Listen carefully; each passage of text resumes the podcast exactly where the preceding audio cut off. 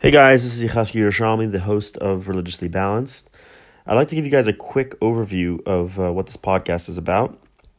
As the name suggests, uh, we'll be discussing and searching for the balance between religion and life, as well as some other interesting topics such as politics, philosophy, maybe a bit of history.